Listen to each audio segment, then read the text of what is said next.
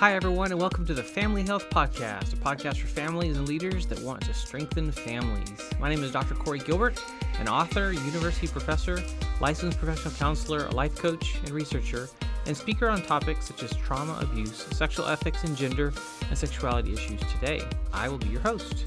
In this podcast, we'll be focusing on four areas. See these as a quadrant your health, your purpose, your relationships, and your work.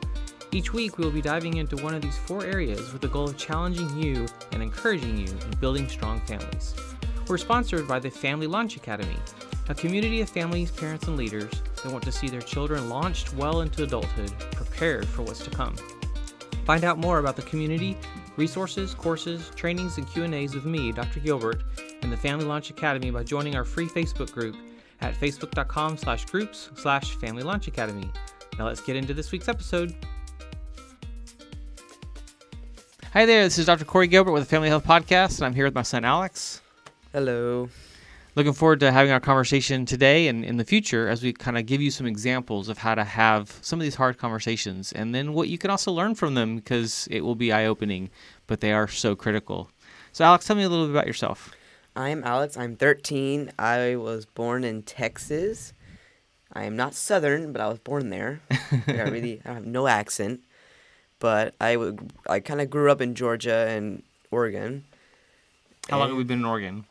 Six years. Yep, six years. Yeah.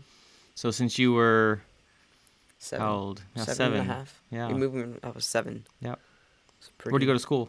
Uh, Colegio Pura Vida. Yeah, Colegio Pura Vida. So we I homeschool. said it wrong. So that's fun. that's good. Yep. yep. Uh, what's some of your favorite things to do? Sports. Um, I like football and karate because it gets. I like moving around. I hate sitting. I don't. I just don't like it. I'm like my dad. Yet he does it for a living. But I like doing physical work. Great. labor, slave labor is fun. Yeah, this last week you've been slave laboring, doing work for an Eagle Project. That that was fun. Yeah, it's so exciting to see these young men do stuff that's um, actually long lasting. But that's yeah, hard work's good. All right, so I want to ask you a question about uh, something that came up that we talked about last week um, on gender. I asked you a question when we were just kind of goofing off, practicing for this about. So tell me about what what's gender. Gender is the um, biological like form, Okay, kind of, of what you are. There's male and there's female. But you Pe- gave me something else Yeah, last time. Some people think that there are multiple genders, not just male and female. And Fortnite's added a problematic. Who? You said Fortnite. Fortnite. Fortnite. What's Fortnite? Fortnite is a f- game. Okay, video on- game. It's a video game. Xbox, right? Actually, it's probably on other platforms too. PS4, Xbox, Okay. mobile, PC, crun. Um, ah, gosh, I keep knocking into that. Um, okay, we'll learn. Yeah. Um, but they added a new gun that you shoot and you can turn into any object or thing in the game. People are identifying as whatever they want, which is probably not the I the point of what they added at is probably not for that reason. It's for a hide and seek, but it's Okay. But that's an interesting thing to talk about. So we actually went into that conversation about so what does that mean? You are identifying as, and it's something that if you're not careful becomes a joke. Even I identify as a dog, as a cat, as a whatever I, in the moment. But gender is a big deal. Like, what does it mean to be male? What does it mean to be female? What do I believe? And so, as, as we have conversations as parents, we need to be able to dive into teaching these as to so what does it mean to be male? What does it mean to be female? Uh, what are the pros and cons and strengths and weaknesses and difficulties and there are for everyone? So, what are some things that stand out to you when it comes to what it means to be male and female? It's a hard question, isn't it? yes. Males are usually like stereotypes. Um, they're usually the more outgoing, the more work. It's not always true, but it's they're identified as the workers outside doing the jobs. But and the females are inside doing the housework, which is not always or any true. Yeah, which is interesting because you said that, and that's what we have set up at our house. So your mom and dad. Yes, But pretty much. that's not necessarily the norm anymore. Yeah. Um, a lot of friends, moms and dads both work. A lot of our friends, the you know the moms are more outgoing than the dads. Yes, definitely. You can think through different people, and so it's actually ch- that challenges those stereotypes.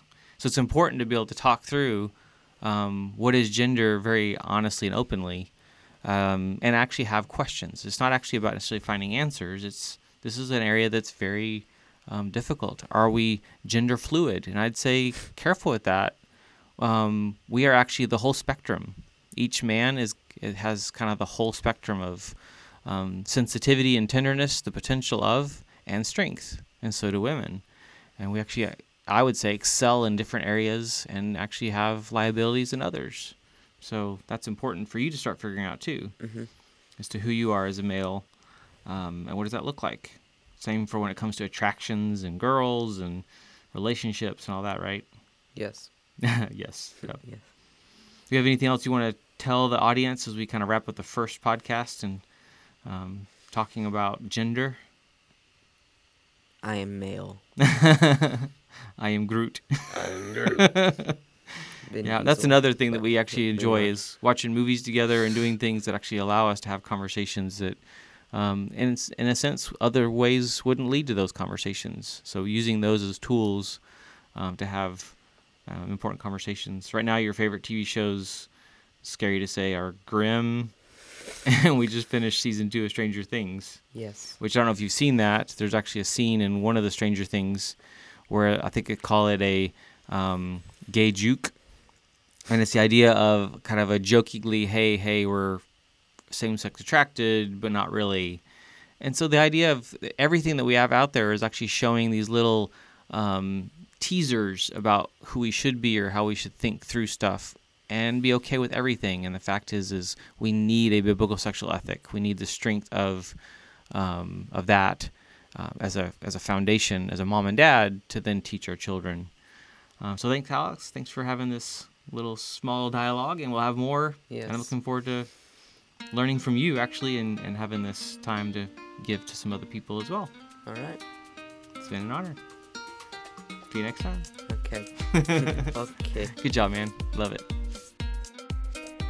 Thanks for tuning in to the Family Health Podcast. I hope these become valuable resources full of encouragement and challenges as you lead your family well and with confidence, and definitely not alone. Find out more about marriage and family life coaching and consulting at healinglives.com. I want to help you and your family be successful in marriage, love, life, and family. Thank you to our sponsor, the Family Launch Academy. To get your family moving in the right direction quickly, check out our website, healinglives.com, for available options that will serve your family best, from counseling and coaching to seminars, online courses, and more. It is an honor to serve.